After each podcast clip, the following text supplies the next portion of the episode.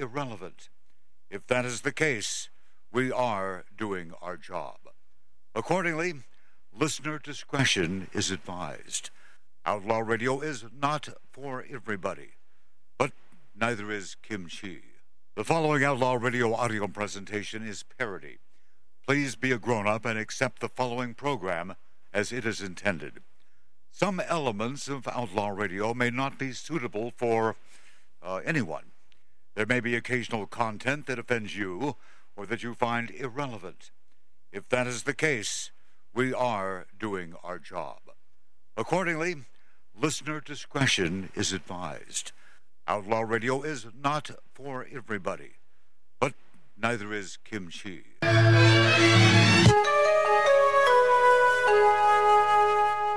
Yes, of course. Burl Barer. I've known a few writers who were rogues and vagabonds. And I'm Roger Moore. I didn't supply the microphone. Live from the gleaming, streamlined, state of the art studios of Outlaw Radio, nestled in a secret bunker somewhere in the Los Angeles area. Following program is produced with a semi-lackadaisical attitude by the by the amazing Magic Man Al on the Outlaw Radio Network. Come. True Crime Uncensored. That is the official name of the radio program. I am the legendary Burl Bear, Howard Lapidus. Let me ask you something. Why why did you go after our executive producer? Because Right he moves slowly and I'm old and I can catch him. That's uh, Mark C.G. Boyer is our uh, brilliant, well prepared fact checker. I promise I'd praise him today. uh, praise the hell. Thanks for the money. Praise the Lord. Praise the Lord. Let me know which sauce you're going to use. What are you you all talking at once and Will Smith is a bunch of screaming Schwartzes in the background. What? Oh, You started up with that again? Men in Black. I'm glad you did. Yeah. Okay, I got a message from uh, Ian Dickerson in England today. Did you? Uh, Ian Dickerson said, "I see you, your guest is uh, Craig. What's his name? Right. We all are guests Craig named Craig. McGuire. Last week it was Craig uh, Drummond. This week is Craig McGuire. It's, it's every and next week it'll be Craig Ferguson. That's right. And uh, uh, who played uh, Peter Gunn? Peter Craig. Gunn. Peter Gunn. Anybody that Craig who? Craig Stevens. He won't be on the show, but uh, he says a guy. I loved. I loved Craig McGuire's book. He says, especially the story about the Ukrainian gynecologist You have been- and the Stradivarius. You've been talking about this since last Tuesday. Craig McGuire. How are you, sir? Hi, Burl. Hi, Matt. How are you? Thanks for having me on the show. Oh, you're welcome. And that's uh, Howard Lapidus, manager of the Star, the one star he has left on his uh, his roster. It's the, it's the one I decided to keep. Oh, I see. And, I'm, and, I, and he sublet a, an apartment uh, in his roster to me, way at the bottom. I actually did. yeah. No, no, you're there. You're, you're Yeah, I kind of peek up from the bottom of his roster. Just have to pay your bills. That would be good. Uh, so, okay, uh, Ian Dickerson in England uh, sent me a message about you. Said he loved your your book, Brooklyn's Most Wanted, especially, brace yourself, the story about the Ukrainian gynecologist and the Stradivarius. It sounds like a burlesque joke. Should we should we start with that? I want to start with it. 'cause I'm- okay. okay, Hey, so Craig, what's Craig. the story? Sure, this is an interesting uh, account of the Greenpoint crew. Uh, and they were a, a, a gang in the 1980s uh, and 90s, predominantly Polish, uh, from Brooklyn. Uh, they did a lot of uh, gun running, d- drug trafficking, but one of the uh, capers that really brought them to the forefront was they uh, stole uh, Stradivarius and they tried to uh, s- uh, sell it on the black market. It also happened that the uh, uh, the leader of the crew uh, was uh, trained in Ukrainian. He was a Ukrainian uh, gynecologist, and this phrase uh, sort of bubbled up to all the head, uh, headline writers and was covered in all of the accounts. So it's like one of those type of things that uh, the, uh, journalists really latch onto, and it helps the story uh, get legs. Uh, and gain yeah, more you need a gynecologist wants those legs in the stirrups usually. sure. So uh, really, that's the that's the extent to the to the to the the story. But it was a great headline in the New York Daily News. Uh, the Stringfellas, uh, cops bust Eurogang and drug and violin capers. Uh, and again, this was just another. Uh, well, uh, it, it really worked well for my book because it gave them such notoriety. Oh. Well, I thought maybe the gynecologist was smuggling the Stradivarius. No, no, no. And, and one of his patients? Why, Yeah. don't, why, why don't Yeah. we give some context to the book, bro? so, so that way we, Oh, we no, know- we want to surprise people. No, no, no. We want to know and understand what this book is. about. Brooklyn's Most Wanted. In other words, you have prepared through great stress and anxiety upon yourself and the entire world. Uh, a, a, we say a list, kind of like you know how Rolling Stone has those the hundred greatest guitar players of all time, the fifty top rock songs, the thirty-three and a third best groupies.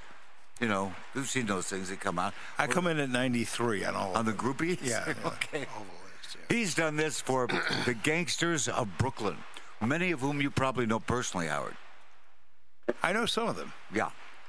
I figured you would. Well, yeah, of course. Who doesn't? So, what prompted you to undertake this project, Craig? Uh, I have to tell you, this is probably something that I've had in mind for a very long time. It's actually the uh, the top 100 criminals, crooks, and creeps from the County of the Kings, Brooklyn's Most Wanted. Uh, I w- was a big fan of this type of nonfiction, uh, going back to you know uh, the Gangs in New York by Herbert Asbury, uh, a, a lot of books like that. Similarly, Hunter Thompson's Hell's Angels, you know anything by T.J. English. Uh, really, these sort of compendiums that pull in all these uh, uh, top criminals. Uh, I was also a journalist for years uh, for Courier Life publication, so uh, I, I walked the community beat for about five, six years. I wrote the crime blotter. Uh, you know, I covered a lot of different crime scenes. Uh, and I interviewed some of the uh, uh, corrupt politicians that were in this book. Well, isn't that just about every corrupt polit- every politician in New York? Yes, if you could believe that. Yeah. But it was uh, a long time coming, and I, you know, I had a lot of clippings and a lot of interest in this area. Even when, you know, in 1983, when Colin Ferguson uh, gunned down uh, commuters on the Long Island Railroad, uh, I was dispatched to his house to interview neighbors. Uh, and then also, you know, growing up in Brooklyn, uh, it's an interesting phenomenon. There's a lot of criminal element, uh, and everyone basically knows someone who knows someone who's connected. So it's sort of a, a, a running theme.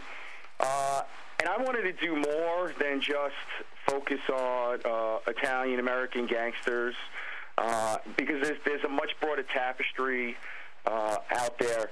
You know, really from uh, you know, the Russians in Coney Island to, you know, the aforementioned, the, the Polish in Greenpoint, the Greeks, uh, and then you have Son of Sam, Son of Sal, and there's a lot more other uh, criminals that maybe they, they, they became really criminal uh, masters or giants uh, in other uh, parts of the country or the world, but they got their starts or, or they were born in America, such as Al Capone and Billy the Kid.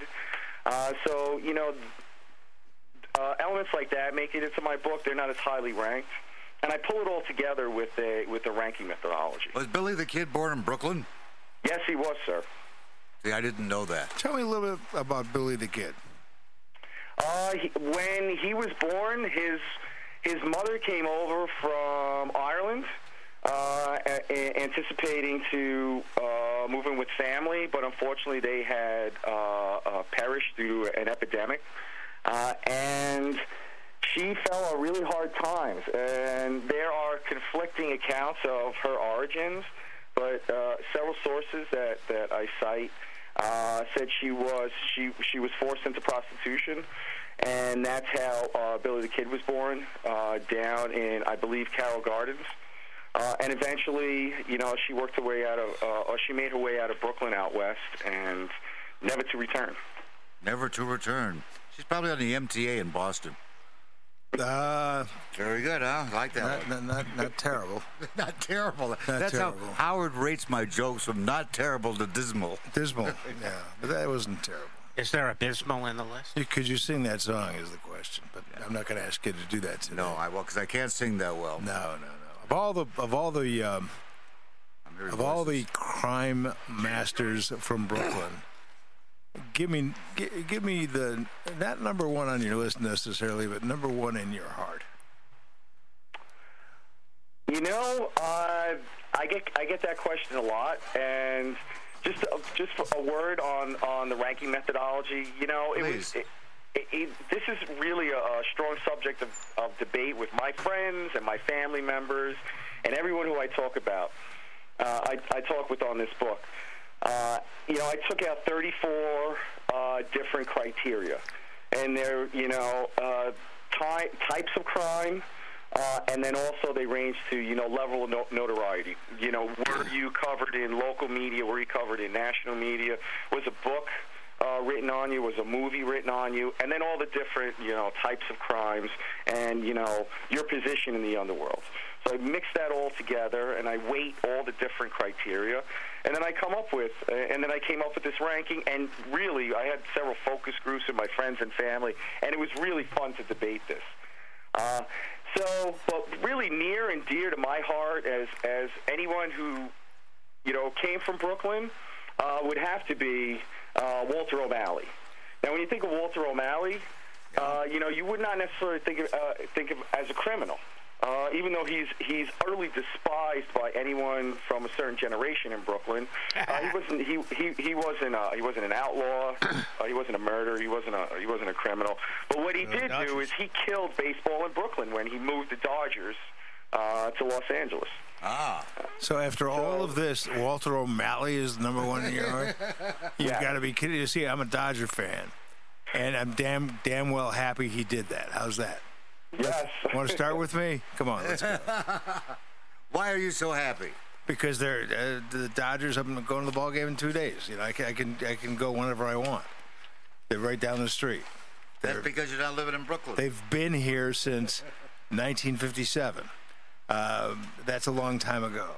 They were in Brooklyn for five minutes. Let's not get let's not get carried away. You, you- you know, get another baseball team. Where did you rank him? He ranks him. He, he, he doesn't rank. He- In his heart, the, the, Walter O'Malley killed baseball when this guy was four years old. Right, but I'm, I'm wondering where he ranked him in his list. Did you rank him?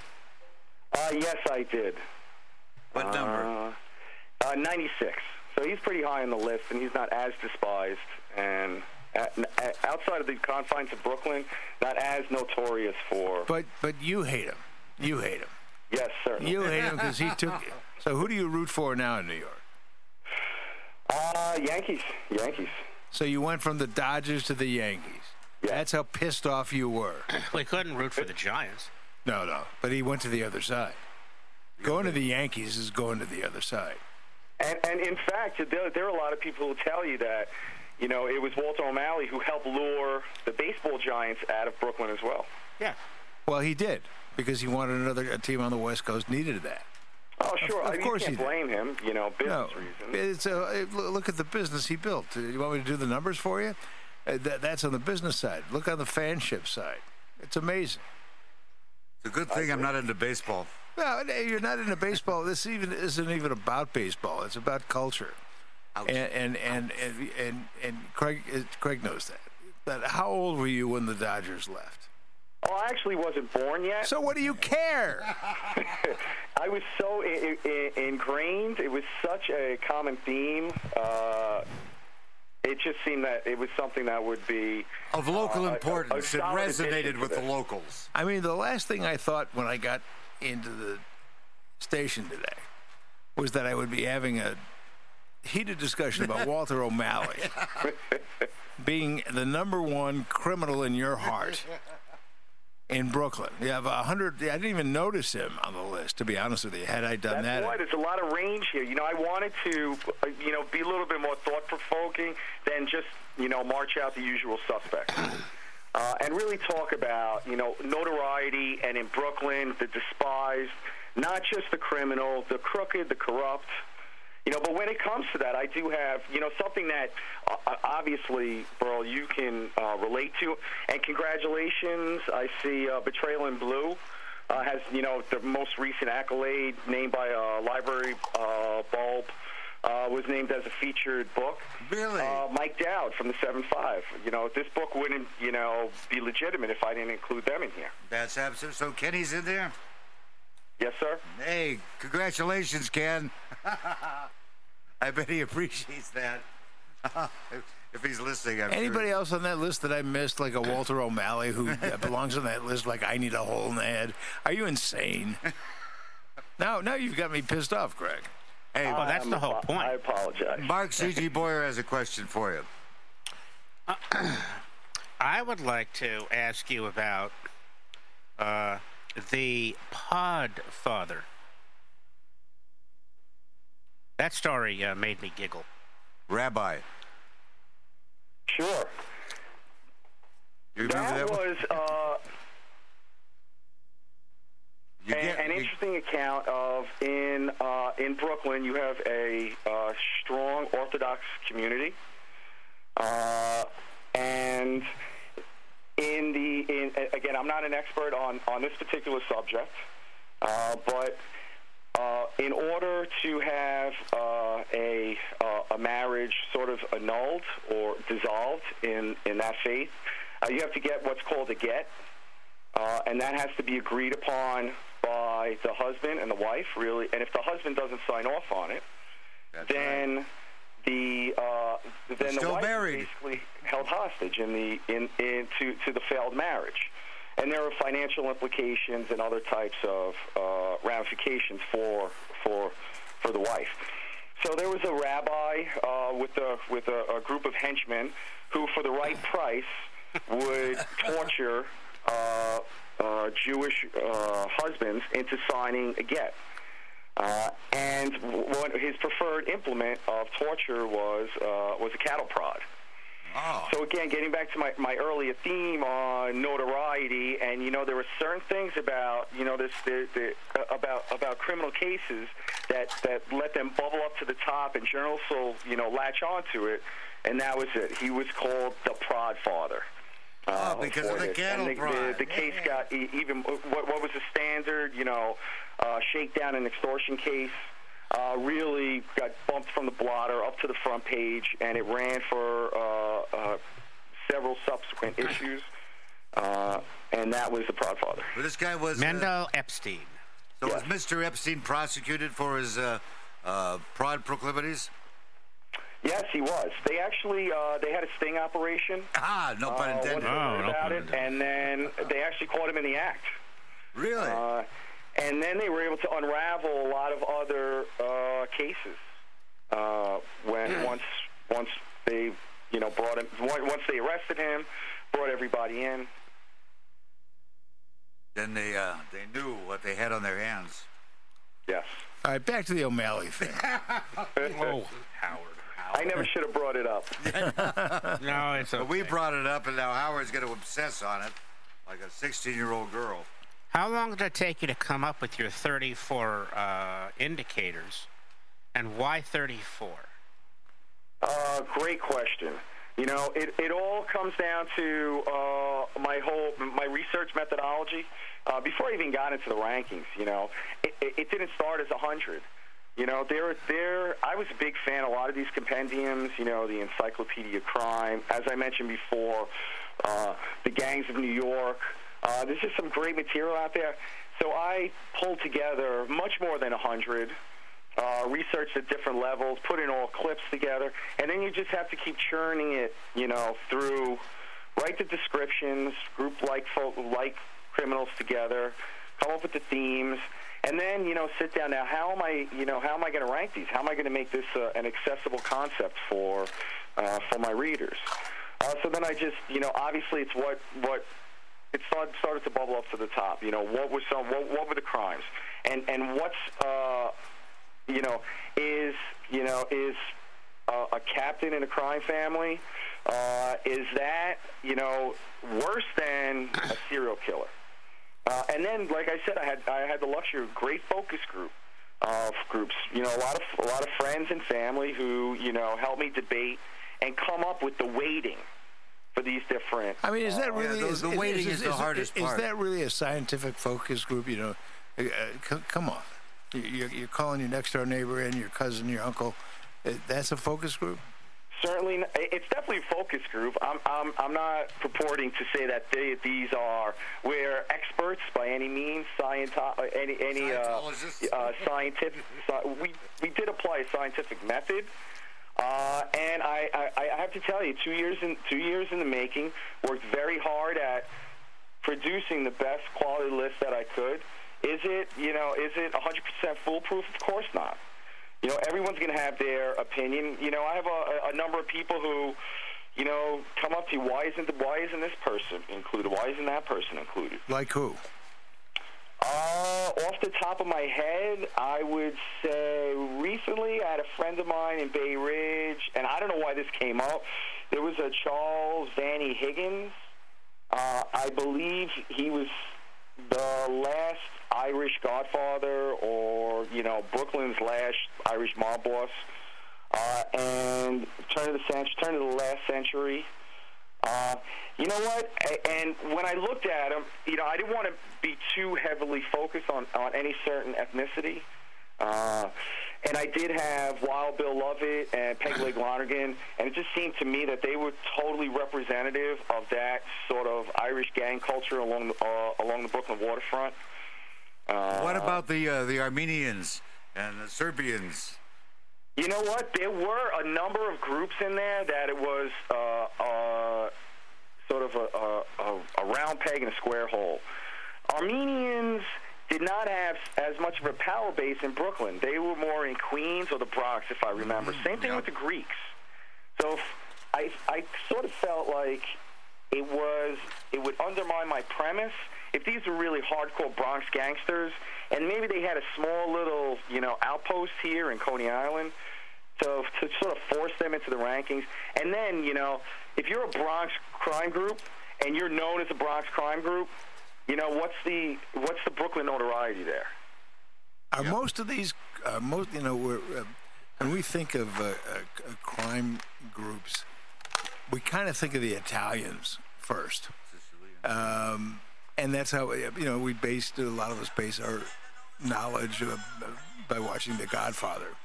Um, tell me a little bit about how the Polish group was constructed, because uh, I had never heard that there was a Polish mob. Yeah, this is this is a great uh, great topic. You know, this whole concept of mafia is often such a misnomer.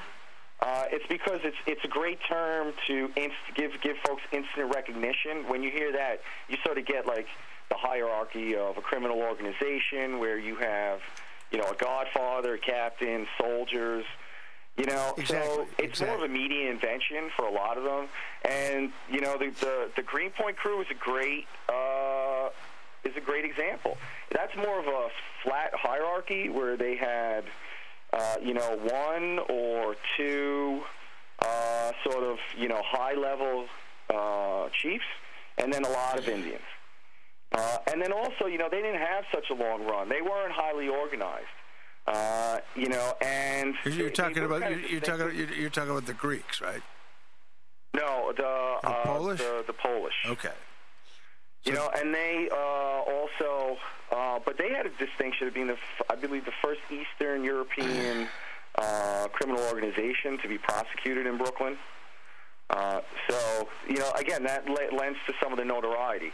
But you had a lot of these organizations. The Greeks really did come up. I didn't, I didn't dive too deep into that organization. And they, when you talk about the Italians, the Greeks do come up a lot because they had sort of a symbiotic relationship, especially in the Bronx and Queens. Uh, but again, you know, they did most of their dirt outside the confines of the County of the Kings. So they didn't really. I- had a hard time working them into into the book. What was their dirt specialty? I uh, I- I think it was a lot of uh, standard uh, criminal enterprises. You know, drug trafficking, prostitution, extortion. Uh, So the extortion is big, especially in ethnic communities, because you have a lot of uh, newly arrived immigrants. So right away, you could shake them down, and they're not going to run to the authorities. So you see that common recurring theme, as you saw with the Black Hand, uh, which were the were the original Sicilian criminal organizations in in Lower Manhattan, and then migrated into Brooklyn, all along the waterfront. Uh, you had the same thing in, you know, uh, Chinese gangs, in uh, Greek gangs, especially when there's a, lo- a language barrier. What's the most prevalent gang now in Brooklyn? I uh, I'd have to defer to you know criminal experts now, uh, but there is there's a lot. If, if I were to hazard, based on some of the some of the research that I did, and a lot of this is not uh, contemporary, but there's a lot of uh, uh, Russian organized crime is still pre- is still prevalent. Uh, there's a, there, there's still some Italian organized crime. Uh, and there's one thing, there's, there's a lot less crime. There's a lot more white collar crime. Uh, you're looking at some of these neighborhoods, you know, you look at the Brooklyn waterfront now as compared to, you know, 50 years ago, 100 years ago. It's totally different. I was fortunate enough to work with uh, retired detective Tommy Dades. Uh, he was he put away hundreds of these guys. Uh, he really opened up and he helped he helped guide me. So uh, I'm eternally grateful for him. He also worked on the, the infamous Mafia Cops case. Uh, that's in here, where you uh, you had you know two detectives, uh, NYPD, who were basically uh, doing murders for uh, for for a mafia family. And you know, he crystallized it for me. He said, you know, nowadays there's a lot of these folks.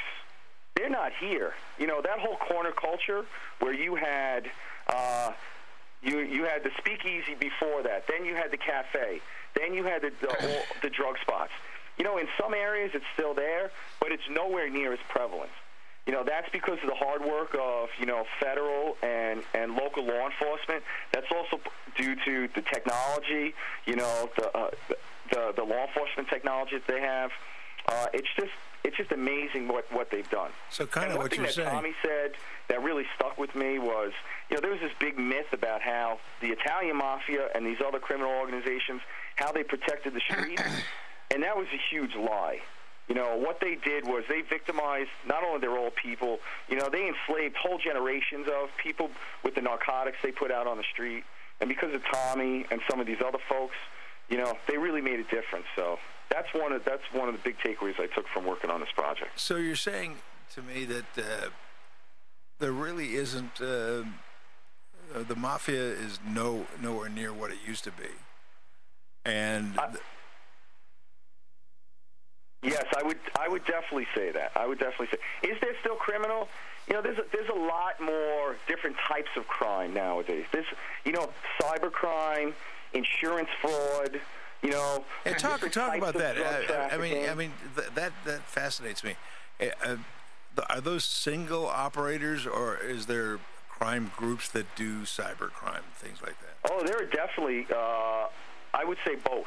But really, when you have that type of criminal org- organization powering it behind, you know, just credit card fraud, and thank you know, you know, with the with the advent of chip technology and EMV technology, you know, you don't have as much of the street level credit card crime, but a lot of that crime's now migrated online you know, and it's evolving rapidly. But you still have a lot of the uh, a lot of the same types of you know drug trafficking, prostitution. Is it the same the way it was years ago?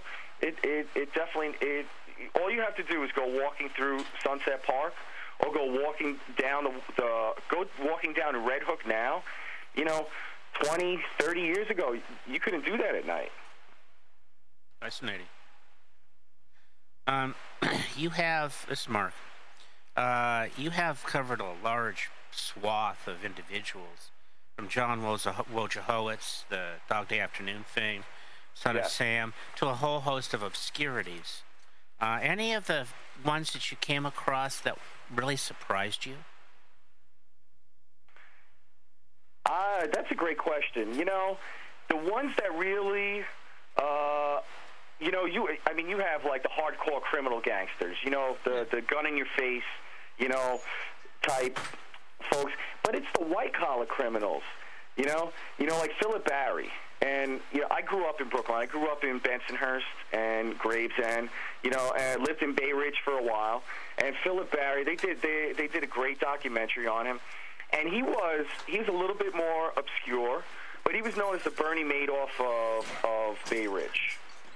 Uh, so now, unlike unlike Bernie Madoff, he didn't bilk folks out of fifty billion dollars. You know, it was all it was. I think it, it was you know a couple hundred million. I think his scheme you know came up to. It's a pleasant chunk of change. his ability to get you know my neighbors and people who are you know rational, uh, intelligent people to take their life savings and just because he's a local guy sets up his shop he didn't do advertising it was, you know word of mouth this guy's you know he's able to generate money for him so he, I, I tell my cousin they go in and these people lost everything it's just I'm, it's just remarkable you know the gullibility of, of people, and I don't say that in a negative way, how we're so quick to trust. Uh, Well, and that's a recurring theme. And How, then, how, how would they do that? Explain how that works. How would they shake those people down? Well, it would start, you know, he had a storefront in, in Bay Ridge, and, you know, everyone's looking to get a better return on their investment than you get from your, from your savings account, right? You know, so everyone's, you know, we're constantly inundated with you have to save, you have to invest, you have to get ready for, retire- for retirement. You know, just from his storefront, you know, word of mouth, come in, give me a couple hundred dollars, and I'll be able to, you know, uh, and, and the interesting thing is, unlike some of like the, the the earlier Ponzi schemes, you know, he was smarter and not uh, be offering outlandish returns. So you know, it's it's it's easier to believe something the more believable it is. And then it just when when I don't know if you feel the same way, but I know if I see a good thing and I, I feel a good thing, I'm really interested in sharing this with the people that I care about. So it's you know preying on human emotions and able to turn this into this epic disaster. I mean, you had these elderly people who took their life savings away. I mean, wh- what happens to them? And then there's no there's no recourse. What, what, I mean, sure, what was his? you know, what was he his? goes away to prison, What was his uh, pitch? and he promises to pay them back. his his pitch was, "I'll I'll give you more money than the bank," Exactly. and that was pretty much it. That was it. He didn't. He didn't even have to do heavy advertising. I mean, they had. I don't know if you recall. I remember in in in the '80s, uh, late '70s, early '80s. You know, I was a grade school kid, and I remember they had these. You know, these local pyramid schemes. You know, now we recognize them as pyramid schemes. But I remember, you know, my parents in in their basement inviting all their friends over. You know, we got this great thing. You come in, couple hundred dollars you know, you get paid, and then the more people you bring in, and I, I'm like, I sit back now, and I'm like, oh my god, that's awful. You actually Like, saw that- this. that yeah, that's yeah, my yeah. biggest surprise, You saw this go on in your own house. and I'm sure it happens today. But now there are different, you know, multi-level level marketing schemes online. There's a lot more sophistication in there. So a lot of times it's not just like the Eastern Europe- European hackers. You know, it's a lot more or less sinister type things that people get Well, that's pulled into. that's that's what concerns me. What if if I'm online and I'm surfing the web, and I come across something? What would I come across that might interest me? 18 year old twins. Uh, you know, there's a whole host of things uh, that you really have to protect yourself online. Be careful what you click on. Don't give out your information. You know, use common sense. Uh, because a lot of times, you know, they'll be able to, if you click on, let's say you click on the wrong link uh, and you download an executable file, uh, there's the potential that they could seize control of your computer. Ransomware. It's So, rampant. so, so Exactly. I, so I see It- it- somebody sends me an email that says I can earn five hundred dollars in in a day online, and I click on it, I'm in trouble, right? anything you have to click on to activate any legitimate, you know, provider, you know, their marketing and their, you know, go-to-market business strategy already understands that that's a barrier to, to entry. So they're not going to force you to click on something, you know. That's gonna uh, Oh, we're going to click on take. Craig, we're going to click on taking a 60 second break so that I can download some malware. And we'll be right back on True Crime Uncensored.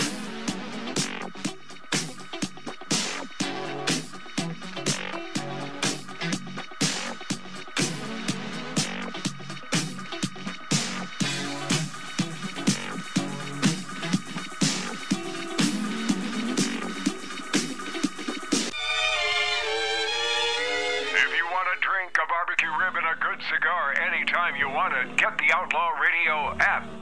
It's on Apple and Android free. Just go to your app store and search for Outlaw Radio. Then look for the red highway sign with the bullet holes in it. Download and listen anytime, 24 hours a day. It's all free from the Demons of Decadence, Magic Matt Allen, and Outlaw Radio. OutlawRadioLive.com.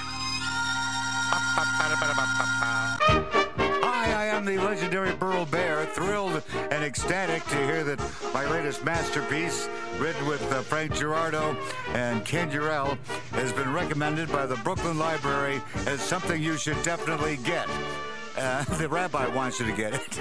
Get it? Well, there's a great movie, by the way, called The Get, uh, which is a great film. I won't give away the surprise ending, but it's a wonderful motion picture on that very topic. Yes, no, the movie is not about my book. no, it's the 7-5 is uh, the same story, except the 7-5 gives you the wrong impression about Ken Eurell, but my book tells the shocking truth of the story you didn't see in the documentary, The 7-5. Betrayal in Blue, available right now online. Just click on the executable file. and you'll get all the exciting information and how you too can make $8,000 a week as a front for a Dominican drug cartel. Back to True Crime Uncensored I've heard of it. with Burl Barer and Howard Lapidus, Don't forget what's his name over there. featuring Mark C.G. Boyer. Well, you know, the seven five is still running on HBO, and it's it's actually quite an interesting documentary, and it does kind of mirror your book, but your book uh, uh, gets a little deeper into it. Oh, much much deeper. The the seven five uh, documentary gives you the false impression that Ken Eurell ratted out his partner Michael Dowd, which he didn't. Uh, so it's uh, it's a little bit misleading in the documentary, but in the the book we tell the whole story. So people should get a hold of the book, Absolutely, positively, they should buy it, read it, and believe it. not necessarily read it. No, but they should buy it. Yeah, That's go. the most important Now we're part. talking. One of the great bookends of the 21st century. And now back to Now back to Brooklyn. back to Brooklyn. I think I've been to Brooklyn, and I plan on being there again. What, what I, if I go to Brooklyn now, Craig? Because we're talking to, to uh, Craig McGuire. I got the name right, didn't I? Uh, McGuinn and McGuire were just getting higher in L.A. You know where that's at. Man, Da-dum bump. man. Man, oh Manischewitz. Uh, if I go to Brooklyn now, do I have to watch out for criminal elements? I would say so. Any anytime you're in uh, in, a, in a major urban metropolitan area, you should. Uh, it's much better than it used to be, but you know a little bit of common sense, especially late at night, it go a long way for you. In all seriousness, I was in Brooklyn about a year ago for a, a wedding. It was a Hasidic wedding. Mm. Do Mazel tov. do do we fear the the Hasids? I do. Certainly not. Certainly not. One, you know, I actually lived in Bensonhurst, uh, neighboring Borough Park. You know, just a, uh communal atmosphere, great neighbors. You know, a lot of integrity in that community. So definitely not. Well, that's good to know. Said the right thing with Yeah. three Jews sitting here in a crowd. That's correct. But if you Oh, go to really? the Okay, Diamond good. District, it's a different story. I am. I do have a TC phobia, uh, phobia, but that's another story. TC, true Crimes. Oh, oh, the Payas's. Yeah. Oh, okay. And a sheet. Well, my brother's a Hasidic Jew. He is. Yes, he is. Does he come by the house and go, Trafe, Trafe, Trafe? I got a new bumper sticker for him, for the Orthodox. Yeah. What? I have a new bumper sticker for the Orthodox. Okay. Yeah. Eat kosher, live Trafe. I'm opening up a restaurant in Beverly Hills called Trafe. We're just serving lobster and shrimp. Tell me that's not a good idea. Come on now. Well, you got to have baby back ribs too. Okay, you go. that fits. Come on. Anyway, back to Brooklyn. Back to Brooklyn. All right. I've been to Brooklyn You have. uh, many a time, and I've never been. I've never. I've been afraid. Uh, there's been nothing that, you know, there's nothing on the street that uh, indicates fear. So how, how does this all work? You know, Brooklyn has uh, has in popular culture. Brooklyn has had a, had a renaissance over the last, you know, 20 years. There's been a massive influx of investment. You know, it's evident everywhere from the shores of Coney Island out to, you know, downtown Brooklyn because, you know, Manhattan is an island. and there's only so much, uh, you know, commercial and residential property. It's all emanated out to Brooklyn. So then you had, you know, the rise of Williamsburg, really as a epicenter of a lot of the, you know, contemporary culture. And then, you know, just look at the property values. You know, it has a great uh, infrastructure. Uh, you know, commuters may argue with that, but still, it's easier to get around in in New York City, uh, including the five boroughs in Brooklyn, than it is in other places. And it's just the center. It, it, for me, it's always been the center of the universe. But now it really has drawn a lot of uh, commercial, cultural interest, tons of investment. We have new sports teams, new business corridors. You know, I mean, you just go down to Flatbush Avenue, see all, all, all the building they're doing down there. Just look at what they're doing out in uh, uh, on the West End, all, all along Coney Island. You know, the Brooklyn waterfront is phenomenal. I mean, they're just well, just look at all the cranes that are out there. It's, Having said all that, where's the crime now? Where's the crime now? Uh, I don't. I I wouldn't pick out one particular neighborhood. Uh, I I still think there is, uh, you know, some low-level crime uh, throughout Brooklyn. But again, you know, the premise of my book is not, you know, crime in 2017 in Brooklyn. It's you know, it's more of a retrospective look going back hundreds of years. Uh, I, I agree, and and that, great great interest. But what you know, did it stop? That's the whole thing. You, I mean, you cover it, uh, needle and thread. It's all there. Oh no, definitely not. You can pick up any uh, any periodical, and you'll see everyone's. They still have a a, a, crime blotter. There are different uh, ethnic groups now. Some are the same, some different. There's a lot of of and and again, I'm not a crime reporter covering the the, the contemporary, the the modern criminal beat. Uh, so I understand the millennials are causing lots of trouble. Again, So with I the hear. millennials. There, there you go. There you go. Number one on your list. Number one. Let's, Number one. let's talk about number one. With a bullet. With a B, you beat me to it with a bullet. Uh, does uh, Fred G. Moret ring a bell? Fred G. Moret? No, I'm sorry, it doesn't. Uh, he was uh, an attorney. Yeah. Yeah, the boy Hitler of Flatbush Avenue. Oh, okay, yes. We're staying on yes. the Jewish theme here. I definitely have them in the book. Yeah, I, I, I loved his closing argument. And that would be what? Four little boys off on a spree. One turned state's evidence, and then there were three.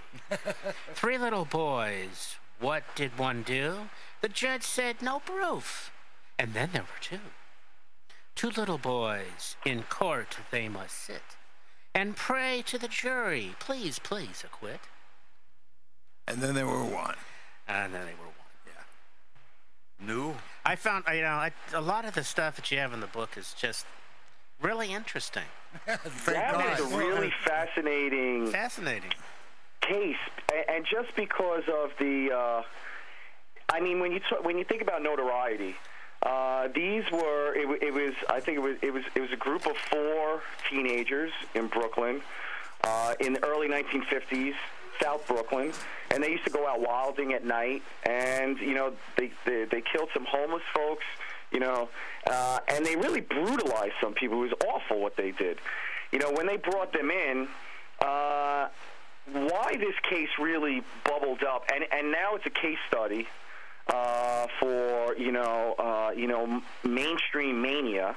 Uh, because you know they, they, they heard that you know these uh, these boys were fans of uh, Night of Horrors, uh, these classic uh, you know now they're classic I guess these you know ultraviolet comic books. Uh-huh. So, you know, you had some more conservative elements of the culture who argued that, see, see, if we let our kids, you know, read this type of trash, you know, this is what's going to happen. So this effectively put comic books in the 1950s on trial, you know, uh, Right, I remember that. because of this case. And, and, and, you know, thank God, freedom of speech, you know, creativity, you know, it did not have an adverse effect. But because of that mania and the hysteria that transcended this case, uh, it really, that's why I felt it, it, it gave a strong uh, case for me including this in the book. And that was like one of the real you know, fascinating. That was a very important case and a very important hysteria in American cultural history, and it impacted uh, all sorts of things. It impacted not only the comic book industry, but also the newspaper uh, strip industry. Uh, the Saint comic strip was running in the New York Herald Tribune at the time, and uh, it caused uh, then an, alteration in uh, how they drew uh, the villains and, uh, and and the content of the the comic strip. Uh, affected television, all sorts of things. The same hysteria and stupidity uh, transferred over to the thing of the Three Stooges caused juvenile delinquency. If you watch the Three Stooges, everyone's going to poke each other in the eye until we're all blind. Uh, please, Exactly. Mark, Mark, don't do that. Uh, d- don't don't do curly. Thank you. Thank you. Do Shemp. I'm sorry, no one does show. Maybe Craig. Do you Shemp, Craig? Not I'm even sorry, Larry. I'm not even going to try. what an amazing thing. So now that you've done this masterpiece the- of the compendium of compendium, so to speak, with your own 34 standards of, uh, of definition and inclusion, what do you do now? What do you do for, a, for an encore? I have to tell you, uh, you know, I was fortunate enough to hook up with some other writers and creators, including Bill Donnelly and Ron Valdez, and we started a, a, a, a group called Brooklyn Creative Partners. And we have a number of really exciting projects that we're working on. Some related to this, some to other. You know, the, the great thing about doing what you love is, and, and doing a piece like this, we, I covered so much ground. I have such massive trove of, research, and, I- and, and I'm fortunate to have really creative folks in my life. And the folks from Wild Blue Blue Press, I can't speak more highly of them. You know, Ashley Butler, Michael Cordova, Steve Jackson, Amanda Ludecki, and Ian Dickerson, who actually recommended that you know we include a, a, a map in here. So that's I have sort of a walking tour in here. Right. You know, there's there's there's so many different ways to go to go at it, but. Uh, again, I, I, I, I would think spinning out, you know, one of these. I mean, that that that the, the, the just some of the ones that we discussed today, you know, on the, on their own have legs. Now, now, granted, a lot of these have already been covered, but then if you look at my book, I, you know, I took a different angle here, a different spin on it, and there's some unexpected stuff.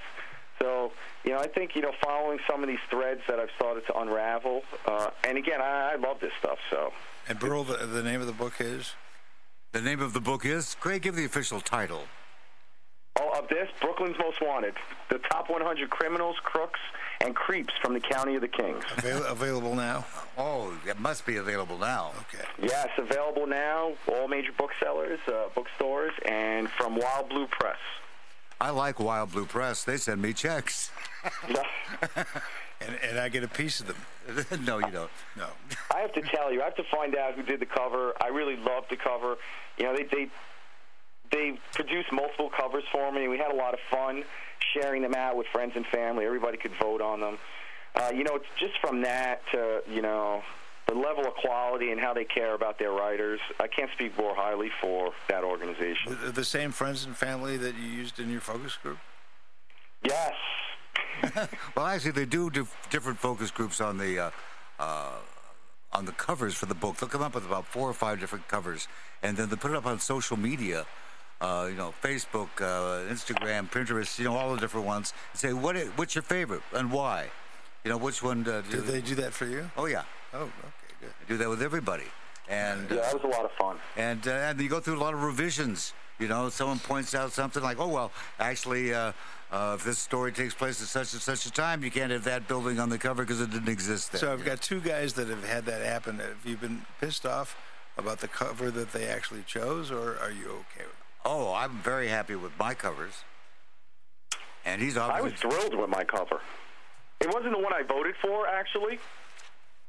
but, Uh, but they, it was it was one of the top two. So and and and honestly, all all five covers that they produced, I would have been happy with all of them. I mean, the level of quality was just outstanding.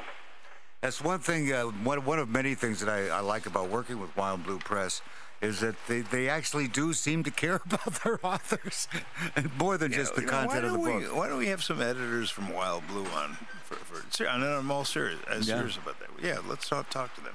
Well, that, I think it'd be, uh, very interesting on how the, the process goes. Maybe Anthony Flacco's wife will Somebody like that, uh, just so we can find and watch the process of taking a book like uh, like Craig's or like yours, and what they do with it once they get a hold. Of it. Well, if it's if it's Burls, they they, They play rewrite the whole basketball thing. with it into the trash. the trash. No, no. That's not show. true, Mark. We have a we have a, an award-winning author here. That's right. And if I hadn't won one, I would have given myself one. There you go. For promotional purposes only. kind of like, Yeah, you know, Craig, Trump's by- time cover By the way, Craig, you do know that we are the number one true crime show. in the uh, universe. Yes, I do. I'm a fan. Thank you. I'm a fan, and I really appreciate you having me back. This is the second time I'm on. Yes, it is. And there will be a third. What was? remind me what you were, what book we were hyping uh, last time you were on. Oh, we had a lot of fun with that. That was uh, Beware the Ides, why March is the unluckiest. Oh month of yeah, all. why it's the unluckiest month of the year. We gave you a raft of crap on that. Was that before my time? Uh, no, you were here. I was here. Yeah. I've been here a long time now. Yeah, you let me have, but it was, you know, just just like today, very fair, balanced. You know, you know, put me Look, through my look, we, paces. uh, we don't want it to be dry. We like to have a little fun with it. You it. guys do a great job. Speaking of that, by the way, You go back to Walter O'Malley again. how is it that they convinced you, and I'm talking about your family and friends, that uh, that they were so pissed off that they dragged you over to the Yankees? Give me a break. how did that happen? I have to be honest with you. We're a football family. So Ah, Jets or Giants? Giants. Giants. I could have told you that from the first time he said hello. Of Oh, course, well, I was I was hoping it was going to say Buffalo. well, the Buffalo, that's me. Yes. And that has nothing to do with the Giants. And so, I'm, I'm a fan over there too, but you know, Big Blue, Trident Blue. We're gonna have a great season this year.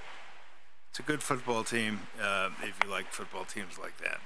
Anyway, For people who like that sort of thing, that's just the sort of thing they like. we're not going to talk about football. I'll tell you that. Please don't. Howard uh, did color commentary. Did you really do color I commentary? uh, did 10 years with the Bills. I was uh, did not do color commentary. I did post game. ah, Post-game color commentary. Most popular post game show in the NFL. well, how about that? Do you have a little trophy or something I hanging a on the mantle? A little something on the mantle for that. Ah, that's tugs at the my heartstrings until my ventricles It's collapse. easy to do. It's easy to do a post game show in Buffalo. Because when they lose, the people go nuts, and the show's just tremendous. You just sit back, you just sit back, and let the people go, and it, it, they it- scream, they yell. It's, a, it's murder the umpire. It was always somebody else's fault. of course, it's always And somebody then uh, they got, uh, I left and they got extraordinarily good and went to four Super Bowls. And I had nothing to do with it. Hey, Craig, uh, you know Tony DiStefano, or at least you know of Tony DiStefano. The, uh, Yes. Uh, he's going to be on our show next week. And uh, it should be a, an interesting thing because uh, about a few months ago we had on uh, Daniel Simone, who uh, did on the Lufthansa heist. And the- Lufthansa. Lufthansa. Uh, Tony DiStefano has a new book on the Lufthansa where he says he has uncovered new information. So, ooh. Uh, so Daniel Simone will be biting his nails about that. if you ever do get to the West Coast, we'd love to have you in Oh, that would be studio. great. That would be fun. yeah, come We, by- we- and and we will have you back. Thanks a lot, Craig. Thank you. Great. Thank you. You bet. Hey, Burl. Yeah. Uh, what's next? Magic Matt Allen and the Demons of Decadence live at the Light Up Lounge on Outlaw Radio. Yes, of course. Burl Barer. I've known a few writers who were rogues and vagabonds. And I'm Roger Moore. I didn't supply the microphone. And good afternoon. It is a uh, lovely Saturday afternoon. We are in the hills somewhere over Los Angeles looking over the way we normally look over. This is True Crime Uncensored. I'm Howard Lapidus. Our, uh, our dear friend Burl Barer is uh, lost somewhere and sleeping in Seattle or doing what he normally does. But uh, what we'll do is uh, we'll plod on without him because who the heck needs him? I do whatever I can do to make sure that he isn't here. Uh, And so, so you shut down the five. They can't get in. Yeah, yeah. Mark C.G. Boyer, our fact checker, is with us. Um, I've been looking forward to today's show, and and uh, for a good, for damn good reason. Our guest today has been a friend of mine for. I, I was listening, thinking myself this morning. It's got to be about three decades. Barry Katz. All right, I made the cut. It's the legendary Barry Katz. Barry Katz, who uh, he and I kind of share our day jobs, uh, not together, but uh, our day job is that of managing talent and uh, and producing things. And um, and I do this, and he does a podcast, and so we have t- all kinds of different stuff that we do. Uh, but one of the most eclectic people that I've ever known uh, has been responsible for some of the greatest uh, comedic talent. Um, and I'm not even going to start, Barry. I'm not going to mention the names. Why should I? I'll let you mention. Because you enjoy. No. I'm not going to mention the names either. But I just, I just want you to know if I could just have a fraction of the success that you have, I would be very happy. and I'll give you that fraction. and and I'd like and I, and then I would hope for, that I would find the, uh, the the rest of the success. But speaking of, of success, though, that, that, that what we do in, in, in, in our jobs is we find different things and different projects and things that we both, I think, have been lucky enough to uh, go after stuff that we kind of want to do as opposed to have to do. And when I saw that you made this documentary that we're going to talk about today, uh, I said, "My God, Barry, uh, how interesting is this?" And uh, you must have wanted to do it. Um you've produced a movie called "I Killed JFK." And it's a, a one night appearance in theaters coming up soon. We'll talk about that in a second. But let's talk about well, first of all, I, I've, I've always been fascinated with the JFK thing because I grew up and, and watched it happen uh, live and in person with my own two eyes. And, and uh, if you thought 9 11 was something, those of you who weren't around for JFK, the JFK thing was beyond unbelievable. And we all thought, and still think for the most part, Lee Harvey Oswald shot JFK. Barry? Yeah, that was an interesting way to go. We all think, and then Barry. um, you know, I just want to share this, as you know, but your audience might not know and understand, is that uh, I'm a comedy guy. I started off as a stand-up comedian. I uh, managed comedy talent. I, uh, you know, enjoy that very much. I produce TVs and films about comedy. I'm not a drama guy. I'm not a, a documentarian. Although I did do a few documentaries. I did a Houdini documentary. I did uh, Heidi Fleiss documentary. Unfortunately, I didn't get uh, on-the-job experience there. And I also did a documentary that was in theaters called uh, Misery Loves Comedy with Amy Schumer and Tom Hanks and Larry David. But I'm not. This isn't my lane. Right. So I just want to explain to everybody how it happened, and then you can understand. So, like uh, your host, I was involved in uh, the JFK thing as a child because I would you know, see my mother crying in the kitchen watching that black and white television and the funeral procession, and and always wondering like what what happened, like what what went down what's the truth, you know, from a young kid. Um, but I wasn't like that kind of person that we all know that's like, hey, uh, you know, the Russians did it, the Cubans, the CIA, it's the FBI, Or the no, mob. it's the mob. You know, and I wasn't that guy that got up on a soapbox and and was like, you know, wondering and preaching and and every day of my life. That wasn't me. I just was always wondering what's the truth because the thing is, and I'm rambling a little bit, but I think it's important. Everything centers around the most watched short film in the history of the world, the Zapruder film, uh, which we've all seen hundreds of times, and even in YouTube generation, it's the most watched video ever. And but back in '63, there wasn't YouTube. There wasn't anything like that. We didn't even have the film, the Zapruder film, until much Yeah. later. That's right. So what happens is is that if it were this day and age, what happened would never have happened in terms of how it was presented to the people. Because it's like we see all the time. You just you just see what goes on. You know what's happening. The guy football player hits the girl in the uh, in whatever the cafe was in the bar. It's there. We know what happened. The you know the national football player you know hits his wife or girlfriend in the elevator. We know what happened. In the Zapruder film, it's obvious what happened. The president is hit with a bullet that uh, clearly uh, goes at some point through his back or his throat. He's reaching for his throat. You can see it. And then, you know, a few seconds later, you can see that he gets hit again and then gets hit from the side. It's all there on videotape. Everything. Yet there is an educated group of people who uh, were the Warren Commission who put together a 700 page report that uh, claimed the single bullet theater theory. A single bullet killed the president. Now, obviously, you look at the videotape, and one built bullet didn't kill the president. Tell us, tell us this. Tell us uh, what America thinks. If let's say they believe the Warren report, let's say it comes out and they say, "Okay, we take that for granted." So, what does America think happened that day? Well, that's a generalization. That's Yes, like it is. saying, What What does America think happened in the election? Uh, well, Trump was elected. Well, no, he wasn't. Hillary won the popular vote. You know, it's like everybody has an explanation how everything happened. I don't mean to go on to the political thing because I'm not a political person.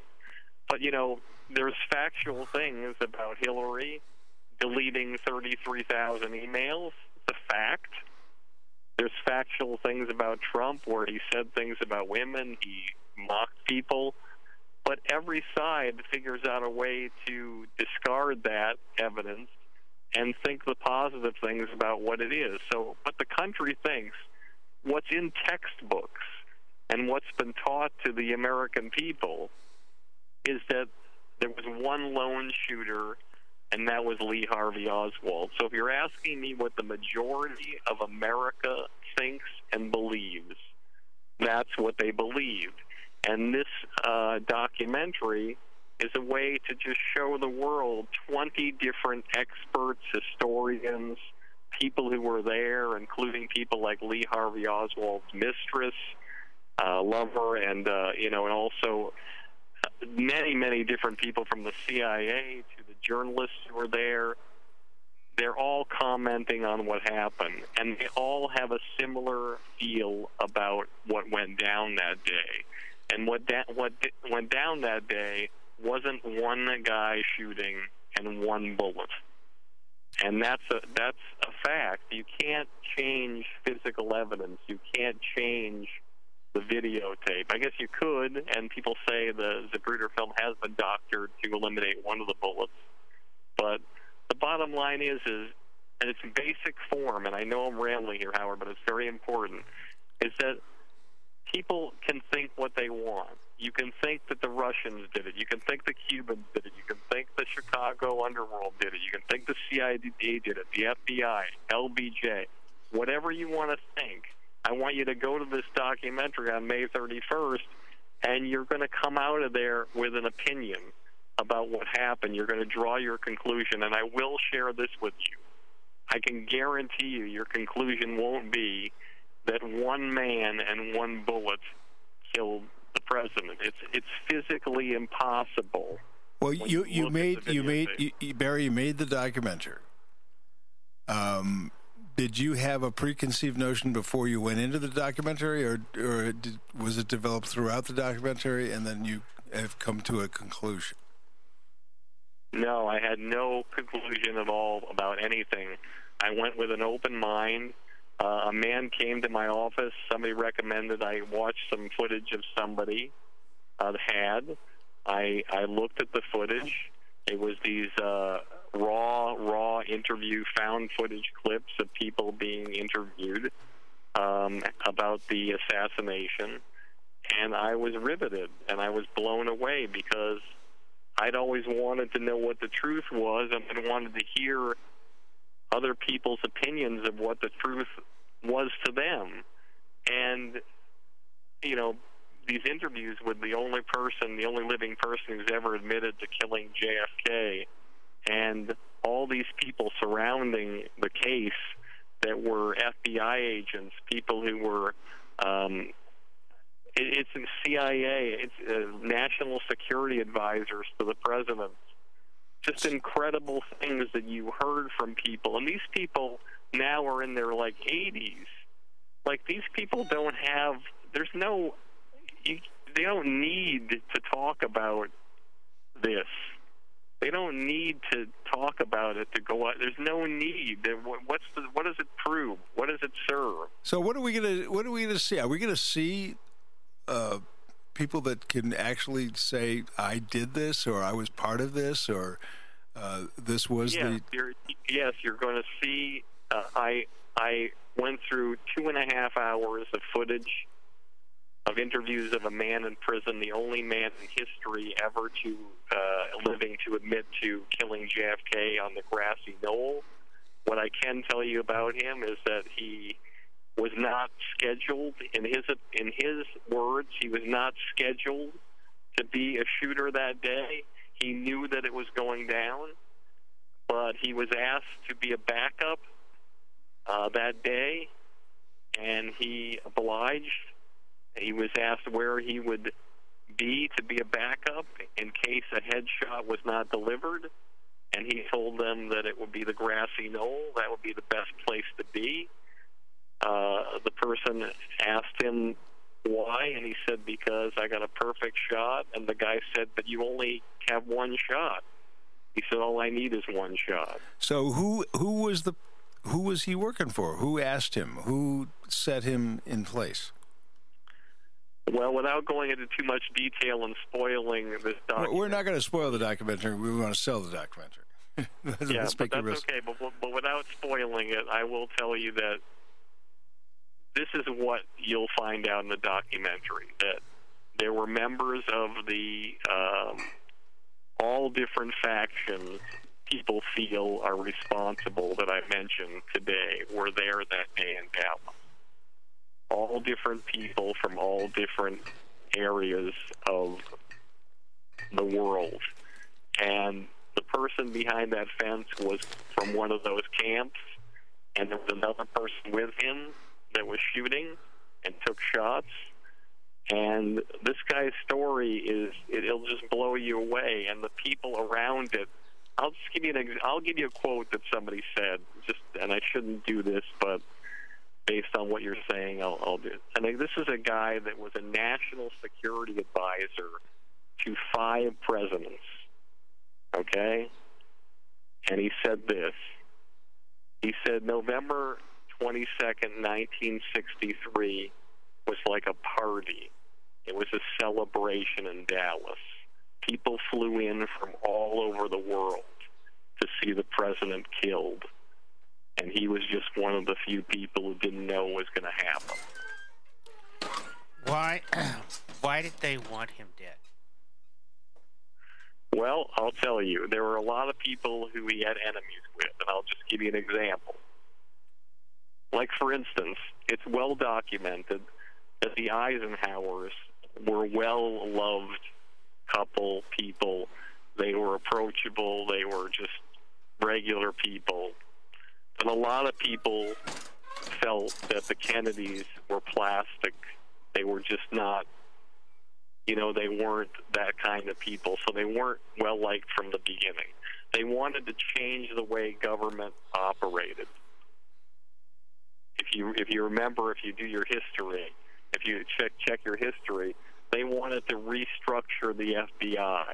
They wanted to restructure the CIA. They wanted to restructure the Federal Reserve. They wanted to get rid of Hoover and the FBI and change the old school. Okay? In Cuba, the way the Bay of Pigs was handled and the you know and the Cuban missile all the things that happened down there they were enemies. Of, he was an enemy of Cuba. Um, the Chicago underworld. Kennedy's father, it's well documented, went to uh, the top people of that organization and said, Will you help us get my son elected in Illinois? If you do that, we'll leave you alone. After that, when he got elected, he hired his brother, Robert Kennedy. The first thing Robert Kennedy did was go after the Chicago underworld. Why didn't the, the Why didn't the father say something there, Barry? You know, you know, well, if, if the father made a promise, And then all of a sudden, uh, Jack puts Bobby in charge, and Bobby starts going after Chicago. The old man was still around. I'll tell you uh, why people think that. The father was very, very influential in John Kennedy's life and the campaign. A lot of people don't know this, but John Kennedy hired and made a commitment to his running mate, his vice presidential candidate. And his father How do we know? How do we know that? Where where is that? Where, how do we know that? It's Magic Matt Allen, our uh, you executive just producer. you can just look it up. No, no, yeah, but you can look up a lot of things like what Nixon said and what he really, what he really said, what Richard Nixon really said. You know, completely different than what the conspiracy theorists say he said.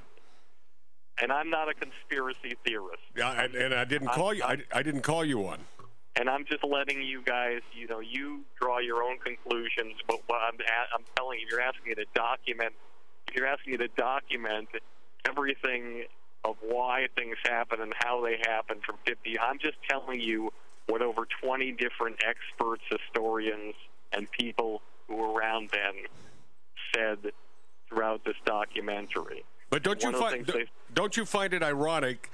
Say, it, it, conspiracy buffs are always the ones claiming that the evidence against Oswald is all faked or forged, but in fact, it's the conspiracy evidence in the case that is that is totally laced with fake documents, unreliable witnesses, and misrepresented stuff.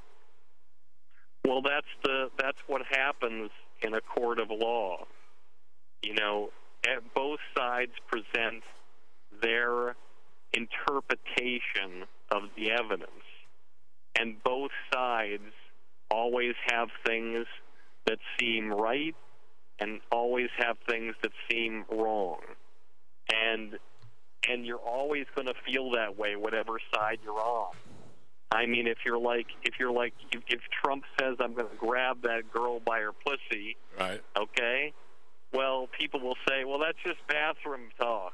That's just locker room talk. Which, it is, yes. Uh huh. That's not. That's that doesn't mean anything. Right, because he, And- he didn't you- know. you- yeah, he didn't know that he was he didn't know that he was being videotaped or so- like, on the record. And all of us guys, real guys, you know, unless we're we're homosexuals, we we tend to to have those discussions about women. Yeah, and, and you can sell the country on that. When he mocked the disabled person, and he and he sell- didn't and he did not mock and he did not country that he well guess what? Uh, he did not because i did the research on that as well. And it was pretty evident what he was doing and it had nothing to do with mocking a disabled person. It's a ridiculous fallacy. And of course you know we're on two different pages. I stick with the facts I know, and that's why I'm telling you. Just watch the Zapruder film and tell me if one bullet killed Kennedy. uh, i have watched it over watch and over it, again Watch, watch it right now while we're on the air. Tell me if one bullet hit his head. of course one bullet killed him No, that's not what I'm saying. I've watched. Listen, we've all watched that the Zapruder until uh, in you know ad nauseum. I mean, we've all seen the darn thing.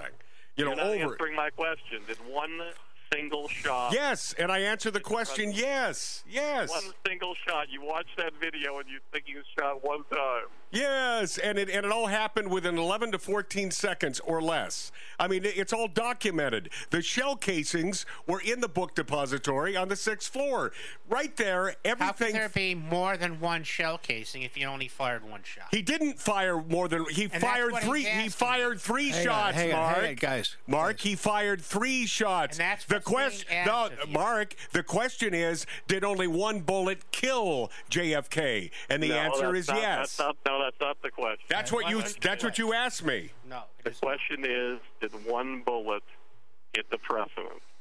Did one bullet kill him? Yes. I don't know That's if more not than what one. I'm asking. You're changing my question. Did one Oh, bullet hit well- the president? Yeah. Okay. All right. Is this a book? Because I hope you do well. It's not a book. It's a it's a documentary, which I- I've, I've seen. Well, then you will do well because there are a bunch of nuts who still want to believe in different theories other than the the realistic uh, truth that happened on the sixth floor of that book depository. All right, look, this is this is great. I actually love this. So I- I hope mind, you do. I I no, I really do because I'm not. I'm not. I, I'm. I'm used to being around comics, and we banter all the time, and we discuss and rediscuss why people do things and why it is. So this, this is fantastic. So I want to keep this going with you. If you'll just do it with me in a way that's that's cool. So just let's do this, okay? Okay. Well, well, here, here's where we run into a problem. I don't know what your definition of cool is. Well, just you know, just uh, I'm going to let you talk. You let me talk. How about that? But but isn't isn't that a conversation? I I'm a, a proponent of the concept of conversation. That's what we're going to have here. Fantastic. Great.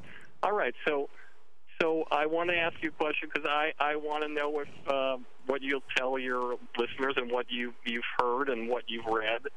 Was there ever anyone who saw Oswald in the window taking the shot? Yeah, uh, I believe so, but I don't know. I, I you know I don't know. Obviously, I don't know this like you do. But what I do know is I do know the conspiracy theories uh, don't hold any water. That's not what we're talking about here. This Yeah, isn't oh, about oh, we're a- not. We're not talking about a, a conspiracy theory. No, No. Oh, so what are we talking about? we're talking about Barry. Lay it out. But that's okay. I, but this is this is this is really good. So I want to ask you another question. They uh, hired and they brought in the greatest sharpshooters in our country to use that gun in the sixth floor depository and recreated the scene. yeah, yeah, yeah. I know all you know, about that. you know how many of them were able to hit the target? No, how many? Zero. Yeah, okay. And someone has to win the lottery. Follow That's me. right. Follow That's me. right. Somebody does have to win. The Someone has to. Somebody has to win the lottery. And P.S. He was a sharpshooter, and he was ready for it, and he took the So- one, the first were all the available people, so were moment. All the people doing that. So were all the people doing those tests. Yeah. Okay. And and once again, uh, you know, I should have uh, come prepared, uh, but I've come prepared enough to know that it's a it's a friggin' hoax. What's a hoax, man? The conspiracy concept when it was a, a lone shooter who happened to be a communist, by the way, and and the left hated that idea. Got it. I want to ask you another question. Do you mind? No, no, no. All right. Uh, you follow a lot of things that happen in the country. How many times does somebody commit a crime and they look at an empty movie theater during the day for a person who no one ever saw as the person who killed a person? How often does that happen when they find somebody two hours later when there's never one witness that saw the person doing the crime? An hour later, and they're two hours later, they're in the they're in the police department being booked for the murder. How Uh, often does that happen? Your your your concept of how often does that happen? The question it, that holds no water. It's a ridiculous question. It is Yeah, it's completely ridiculous. okay. Aaron Hernandez committed murder. Uh, it took two years to convict the guy. Okay, and there were witnesses that saw the guy kill the people. This guy gets caught in a movie theater during the day. He's our guy. Well, how is he your guy? And let's just pretend you're right. Let's pretend everything you're saying is right because this is important. I want to take your side. Well, the, the yeah, the preponderance of evidence is, is is on my side. Yeah, I want to take your side. So let's pretend I'm on your side. So then he's in the uh, in the police station. He says he has nothing to do with it, which he could be lying. You're right. But then a guy who owns the local titty bar walks into the police station and kills him. Now, you kill somebody, you know, that's a great gig being the owner of a strip club, don't you think? You get to be around nude people all the time, girls, beautiful girls. It's a great life. That's a that's a matter of perspective. I I you go, love you being- go into a police station. being a hold on. I'm answering. somebody. You asked me a question. Isn't that a great life? And I'm trying to answer you. And and that's a matter of perspective. Frankly, uh, I, being a heterosexual male, I enjoy a lovely nude female body. However, for me, that is not my life. I'm not a titty bar guy. I would never own one. In fact, I I, Okay, I all- never appear in one. But we're not talking about you. We're talking about him. Yeah, but how how so gotta- you gotta- so you've stepped inside his head because I can't do that and neither can you. You promised me you would let me talk, and I would let you talk. Yeah, yes, and I'm trying to answer your question. I, I, obviously, we're talking about me. You can't step into the body of this man that shot Lee Harvey Oswald. I tell you what, this is what I will step into, okay? A man who goes into a police station and makes a predetermined decision to kill somebody in a police station where he knows he will go to jail or be uh, set to death for the rest of his life or he'll die in the electric chair. Uh huh. He has a decision. Do I stay and do my job where I'm around nude women every day and I get to be in this life? Okay, or doing- do I go into a life where I'm going to be Ridiculous. in prison for the rest of my life and die? Yeah, your, your argument holds no water. It's a ridiculous premise. It, you- you're using the titty bar as some fantastic life, and because of this fantastic titty bar owner life, that you would never do such a thing. That's a ridiculous argument. It's ridiculous. ridiculous- Well, before we get, So I would give up my life. I would give up my life and my freedom to uh, to kill somebody in a police station.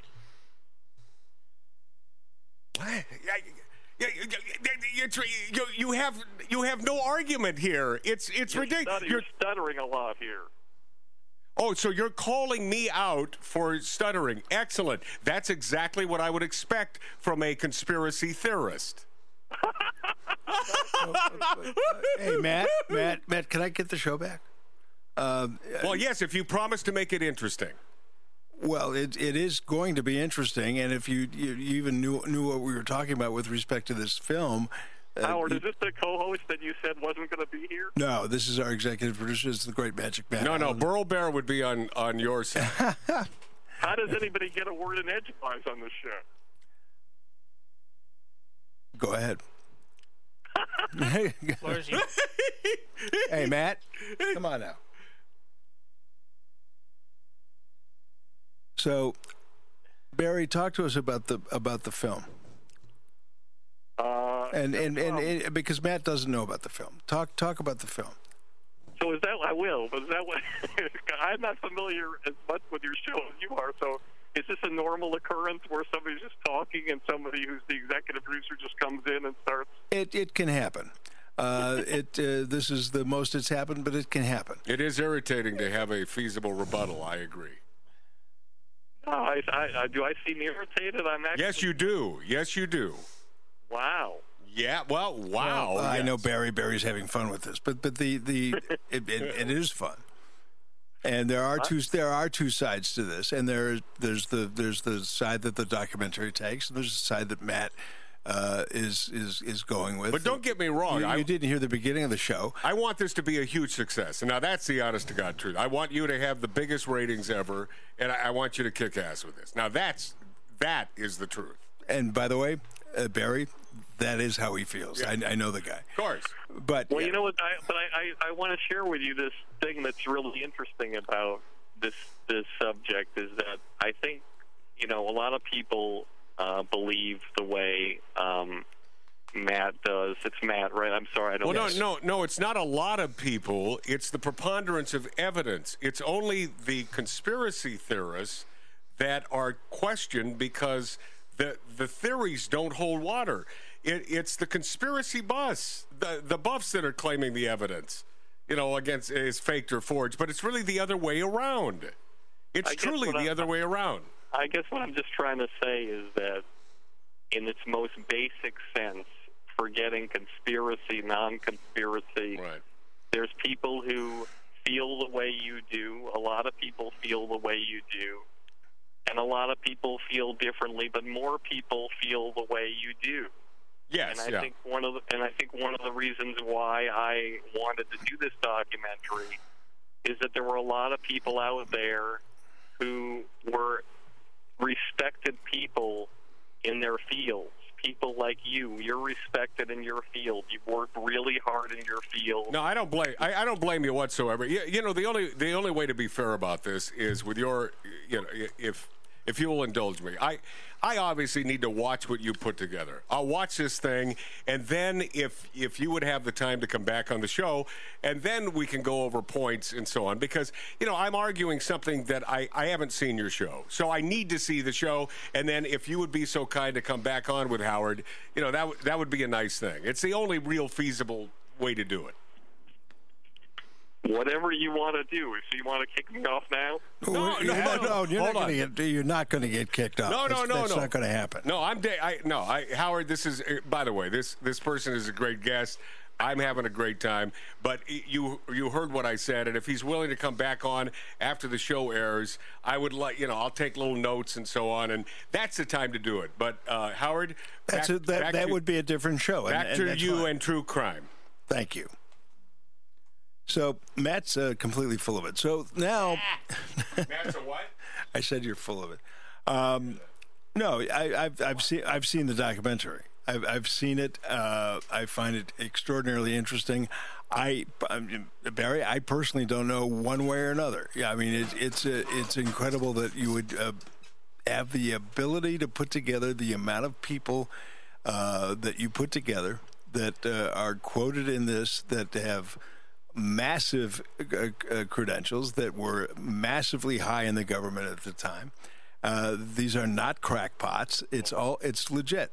Uh, th- these people Um, are legit. I, I think one of the things that you know, and and and all the people who watch this on May 31st, if you go to the theaters and see it, you know, you'll draw your own conclusions and you'll see. But I, to me, what always affected me, and when I did the research, was how emotional these people were, who were of all different walks of life. You know, they were. Yes, there's probably one person or two people who are suffering from something or who are delusional. But 20 different people from different fields, the former CIA agents, former national security advisors, people, it's pretty hard to think that these people who are so emotional, some of them crying, uh, talking about the subject, who are tough people, who are really like these people, and, and they and they feel something for this. They want, they just want to know what happened, and they're not convinced, like your partner there, that it was solely Lee Harvey Oswald. They're just not convinced. They don't. They don't believe what they've heard and the evidence that has come out, and they feel something else happened. We'll pick this up on the other side. We're going to take a quick break, Barry. Barry Katz produced a movie called I Killed JFK. Back on the other side on True Crime Uncensored.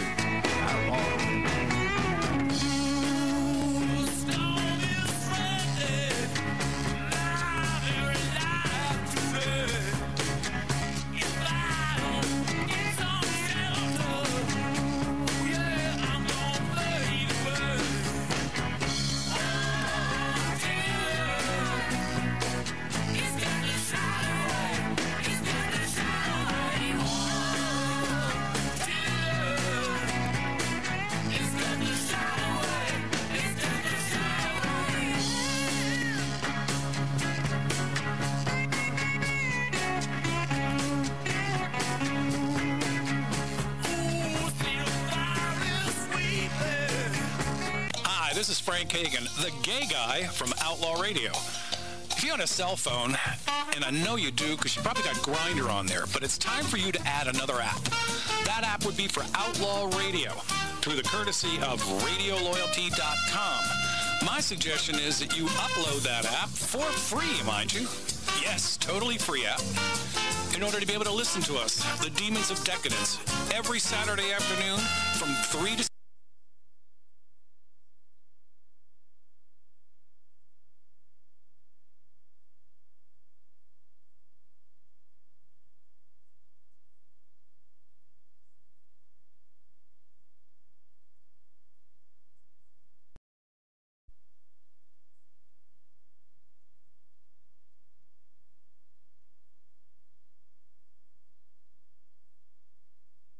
The smoking, drinking, interrupting 24 hour party that you follow now follows you. Your cell phone or Apple device is now the easiest way to stay connected with your friends on Outlaw Radio. You know the demons of decadence. Change the way you listen to radio seven days a week. Now available free at radioloyalty.com. Just punch in Outlaw Radio. Yes. If you own your own cell phone, we know you do, or you want to be on Flash Friday with uh, me, well, well, then you better uh, turn your computers. You know what a computer is, right, dear? Yes, dear. yes, you do. Listen to Outlaw Radio every Saturday, 3B. You won't regret it. Love you, ladies. Where do they go for the app? Yeah, how do they find the app? Well, I don't want to mention that because it would take away from my promotions. Isn't it radioloyalty.com that Yeah, can find the it could be. Oh boy, here goes Matt. It's free? There go. Boy, it is free. It is free. Yes, as long as you flash your movies on Flash Friday. Have another sip of wine, Tom. Bash. Yeah. You Listen just to me. punch in Outlaw Radio when you get to Radio Loyalty, Tom. I know. Huh? That's it. Back to True Crime Uncensored with Burl Barer and Howard Lapidus. Burl Barer, uh, featuring Mark C.G. Boyer. Burl Barer not here. Not here. And for good reason. That's all we would have needed is Burl Barer. to- We locked him in his house. Yeah. Our guest is Barry Katz, uh, a longtime friend of mine, uh, who put together a documentary called um, I Killed JFK, which will be in theaters on the 31st. Is that correct, Barry? Yeah, one night only, May 31st, Wednesday. But I have a copy of it in my back pocket, so that's okay. I'll make sure Matt- Actually, actually, what you don't have is uh, what's going to happen that night, which is, is, I think, unprecedented.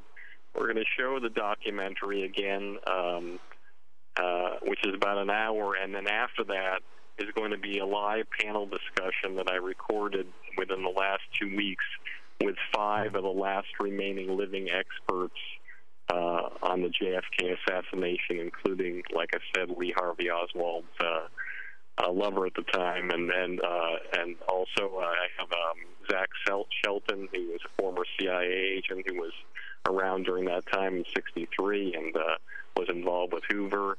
I have, um, you know, I don't want to get into all the experts I have, but uh, you know, it's it's an incredible uh, group of people that um, I think you're going to find very compelling. So those that go to the theater will see the documentary, and then they'll see the uh, the, Panel inter- discussion. the panel discussion afterwards. Yeah, so each one will be about an hour, about you know around that time. And basically, this is check your local paper and figure out in your neighborhood because we're we're You cross just country. go to all- all you got to do is go to ikilljfk.com and you just click on a link and it'll take you to a theater near you.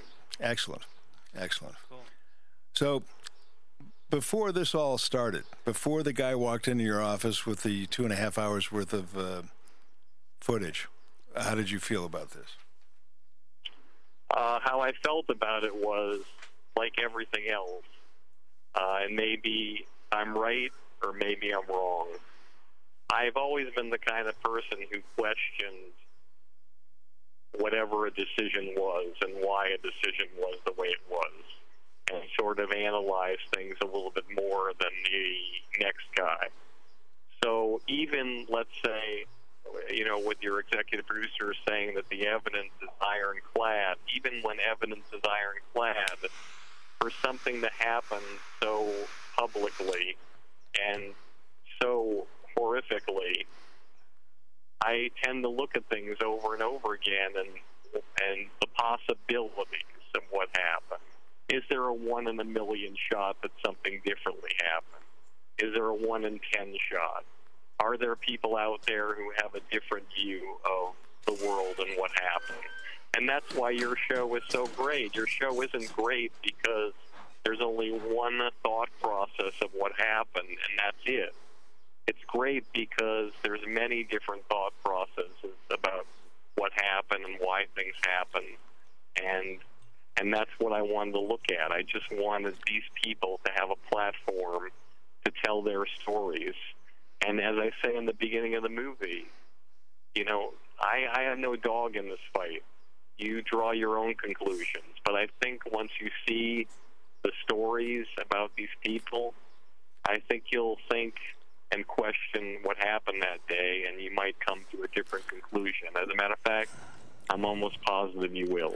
What's the most compelling thing you saw in your research that, that kind of flipped you into A, wanting to go forward with this, and, and, and B, changing your own mind po- potentially?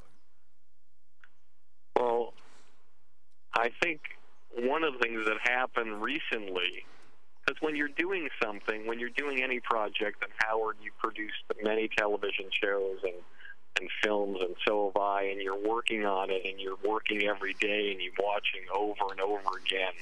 You kind of sometimes second guess yourself, and like, and this is one of the proudest things I've ever worked on in my life, if not the most proud I've ever been of anything I've ever done.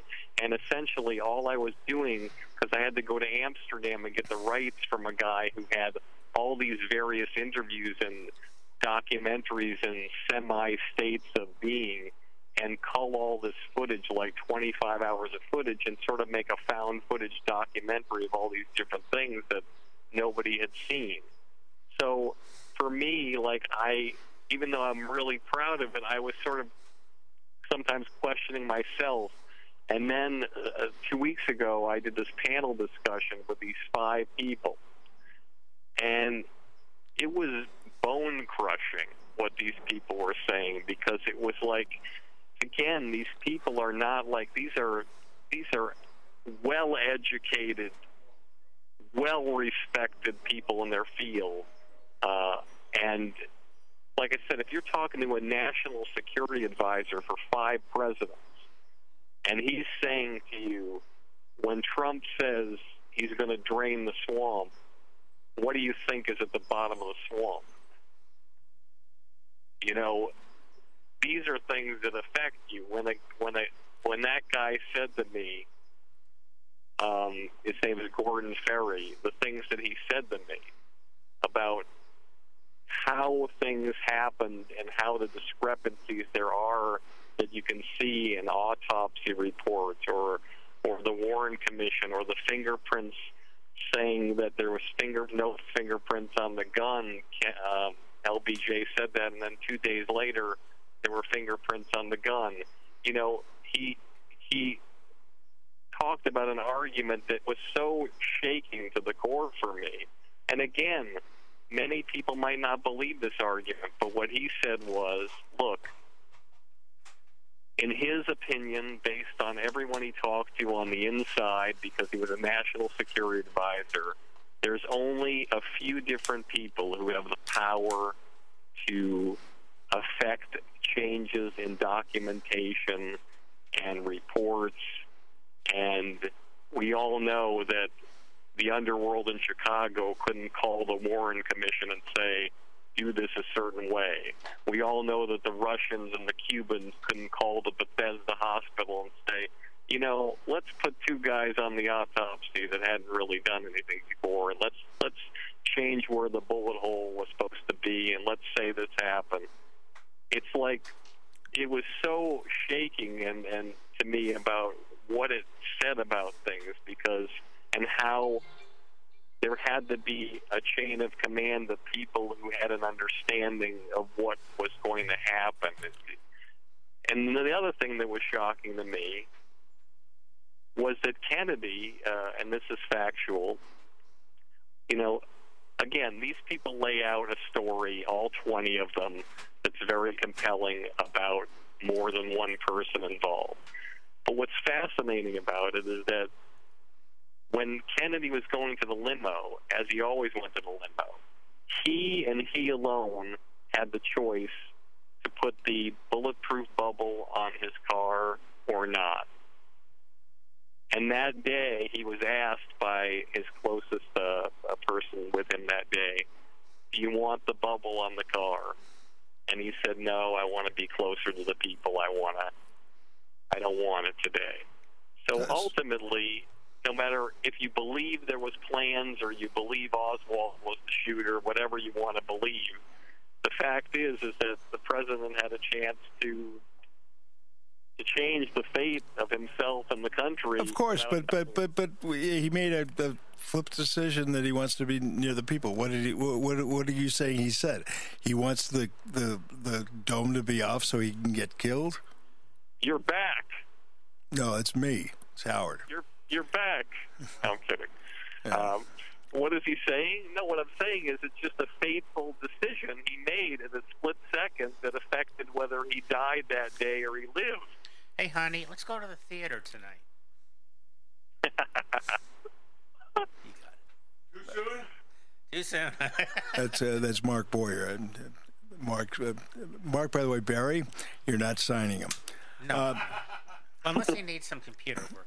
Yeah, right. Um,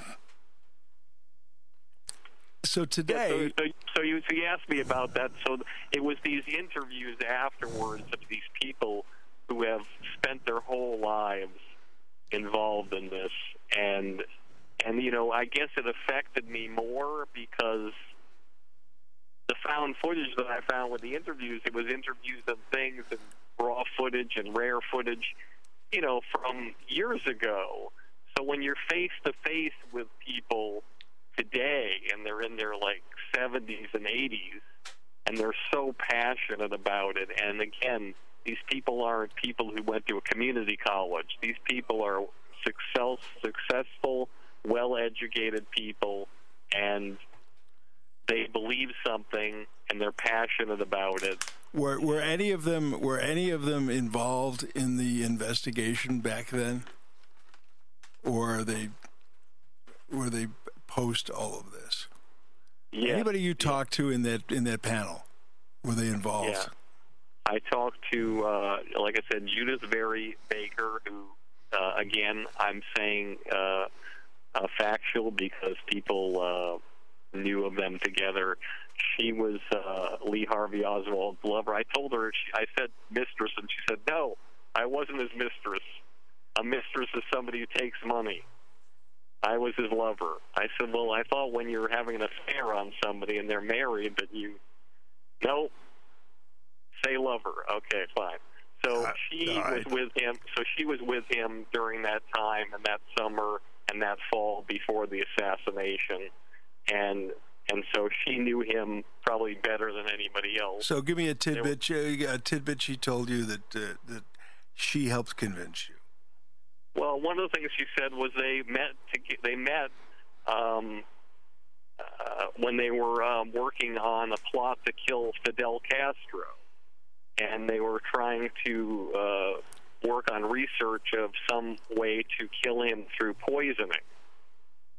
And that's what she was working on. That's where she met him.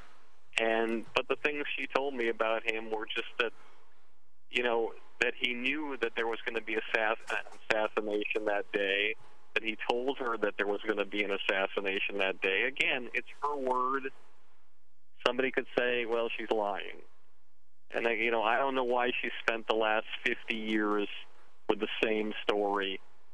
That's up to somebody else to figure out. But the fact is, she says that he knew what was happening, he knew it was going to go down, but he wasn't involved in it and he wasn't a part of it.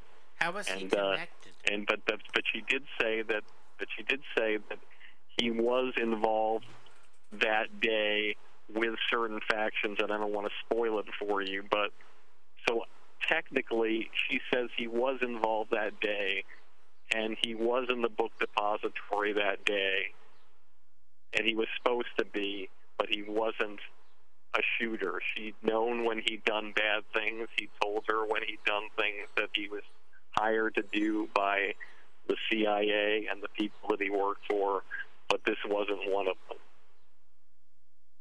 So he knew, and so he went to the book. Was he assigned to go to the in in in, in the way you see this? Was he assigned to go to the book depository and just set up what he set up and not do anything? Every, everybody had an assignment. I don't want to get into it in total, but the guy who confessed to killing the president, um, he, or firing the shot that killed the president, he said that he hung out with Oswald. Uh, believe it or not, he said never had any, never talked at all about Oswald taking a shot or or being involved in being a shooter. Um, they knew that there was an assassination that was going to happen that day, but Oswald wasn't somebody who said that he was involved in that aspect of things. You have footage of, of this guy? Oh yes, I do, and it's uh, it's incredible. Give us a taste of that. It's just um, again, it's a guy in. This is the thing that's hard, you know, because I think your executive producer is valid in, in in feeling the way he feels, and so when you hear one person like himself, and he's so passionate about talking about it, and and then you hear other people like him who's passionate about it, but this film, I think, is a voice for all these people who are just as passionate as your executive producer on the other side. And they don't call themselves conspiracy theorists. The guy I went to Amsterdam, he is a conspiracy theorist. He spent his whole life making these things and document. He's dedicated everything he has to it. So you believe you believe everything everything he showed you. You believe. No, I don't believe everything I, I, I see and hear. But I just gave people the opportunity to tell their story.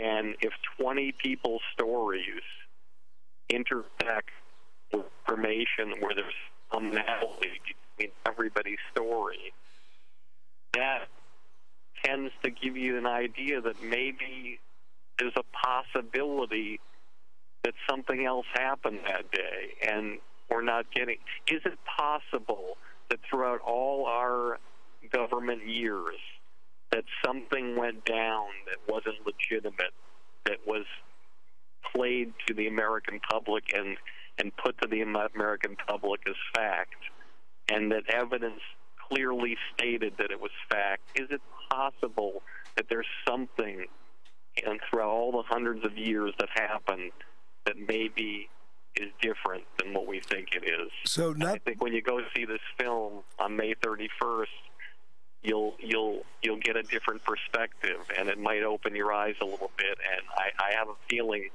honestly, it'll change your life forever, regardless of what you think afterwards. So I, I'm, I have a Go question ahead, about, Mark.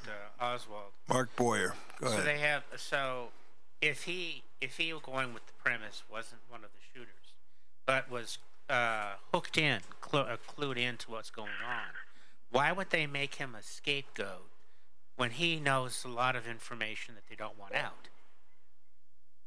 Well, uh, the reason it was uh, brought to my attention of what happened by a lot of these people, and again, I'm just telling you bits and pieces of what they've said.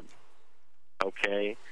So you have a guy, they get him in the movie theater, and they say, all right, let's, let's just, let's forget this. Let's just go this side of things. I'm not a murderer. I've never planned out a murder. But if I'm a, but if I'm an intelligent guy and I'm planning out a murder, I'm not gonna. After I kill a person, I'm not gonna be. I'm not gonna get caught. I'm gonna figure out a way. If I'm gonna plan out somebody's murder, I'm gonna figure out a way how I'm gonna get away. That's not the question I asked. Okay. Okay, the question. powers that okay, the, we're going with premise. The powers that be uh, manipulated the situation so that Oswald becomes the scapegoat. But Oswald, according to your information, is one is keyed in. He's part of this group in some peripheral way and has knowledge. Why would you pick a scapegoat that has knowledge that can incriminate you? That's why they shot him. Well, but They why would you they pick killed, him in they the killed first him, They place? killed him right after. He said he was a patsy. But He why would they pick him in the first he, he started the talk, and then when he started the talk, they killed him. But uh, it doesn't make any sense to pick him in the first place. It doesn't make any sense. It doesn't make any sense to pick him as a scapegoat if he has information that could be detrimental to those running this. Running yeah, the uh, Bar- Barry, uh, operation. m- m- to, to truncate Mark's question, if if if they thought that Oswald had this information that you're saying he had, uh, you know, why would they not rid of him earlier or find a you know just let him go run to a movie theater? I mean, it's crazy. Well, I think it is crazy, and there's a lot of things. There's a lot of things about this that are crazy. I mean, it's very- it's fun. And there's a lot of things about this that, uh, you know, don't make sense. And I think, like I said in this documentary, and if Howard's the only one who saw it, you know, he'll share with you that there's a lot of compelling testimony in here. Tell us uh, as we- we're coming right near the end of the show. Uh, tell us one more time how people can see this, when, where, how, and why. Got it. You can go to ikilljfk.com, and on the website there'll be a little icon to click on. It'll take you to a page. You'll be able to find the movie theater near you, and um, and you check it out. It's one night only, May 31st, Wednesday. There's the documentary, and then there's a panel discussion with five JFK experts. It'll be a night like you'll never see, and I can guarantee you that I've worked with Howard. I know Howard, and he knows as a manager how I feel. I'm really proud of this, and I think that you'll find it's really, really extraordinary. And may I just butt in for one moment? Uh, arguably, our our greatest president, Abraham Lincoln, never attended college. Well, there you go. Barry, thanks very much. I'm going to have Matt watch this. You'll come back. It'll it'll be fascinating. Thank you all very much. Thanks very much for being with us. Let me say this. Barry, thank you very much. Uh, normally what I would say is, Burl, what's next? I'll say, what's next? Here's what's next. Magic Matt Allen, the Demons of Decadence and Outlaw Radio. We will spend the rest of the afternoon with you and enjoy. City